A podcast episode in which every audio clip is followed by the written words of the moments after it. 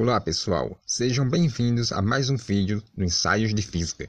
Quem não for inscrito, ajude se inscrevendo e compartilhe com seus amigos. E deixe aquele like para fortalecer o canal. E fique com o vídeo. Fala pessoal, tudo bom com vocês? Eu espero que sim. Aqui quem fala é Aleph e no ensaio de hoje vamos conversar um pouco sobre a queda dos corpos. Então vamos lá. Vocês já pararam para pensar o motivo de todos os corpos próximos da Terra serem puxados para baixo? Bom, várias teorias foram elaboradas ao longo do tempo para tentar explicar esse movimento. O estudo da queda dos corpos foi tema de pesquisa tanto de pensadores da antiguidade como dos primeiros físicos modernos. Para Aristóteles, se abandonássemos dois corpos de uma mesma altura e no mesmo instante, aquele com maior massa chegaria primeiro no chão. Essa ideia perdurou durante séculos, até que no início do século XVII, o físico e astrônomo italiano Galileu Galilei passou a questioná-la. Durante a pesquisa, Galileu criou instrumentos novos e realizou experimentos sobre a queda dos corpos. Por exemplo, para estudar a influência da aceleração da gravidade, Galileu analisou o movimento da descida de esferas em um plano inclinado. Este recurso permite que as esferas desçam mais lentamente, facilitando a visualização e medição da posição, velocidade e aceleração. Dos seus estudos, Galileu concluiu que os corpos chegavam quase exatamente no mesmo instante ao solo, mesmo quando os corpos possuem massas diferentes.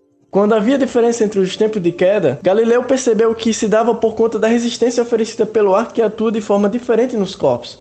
Com essa observação, Galileu afirmou que todos os corpos chegavam ao solo sempre ao mesmo tempo quando abandonados na mesma altura, não importando a massa de cada um. Você está entendendo o que eu estou falando? Você está entendendo o que Galileu encontrou? Se você largar uma pena e uma bola de canhão, por exemplo, ambos devem cair no chão no mesmo instante. Se você fizer isto em casa, provavelmente que uma bola de canhão cai no chão mais rápido, mas isto só acontece porque existe uma resistência do ar contra a pena. Esses estudos e experimentos levaram Galileu à conclusão de que dois corpos abandonados simultaneamente na mesma altura, no vácuo ou livres dos efeitos da resistência do ar, chegam ao solo no mesmo instante. Esse movimento ficou conhecido como queda livre, isto é, sem nenhum impedimento como a resistência do ar. A variação da velocidade de um corpo em queda livre próximo da superfície da Terra é diretamente proporcional ao intervalo do tempo. Se você liberar um objeto, quanto mais tempo demorar, mais rápido o objeto fica. Este é um caso onde a aceleração é constante, o que quer dizer que a aceleração não muda.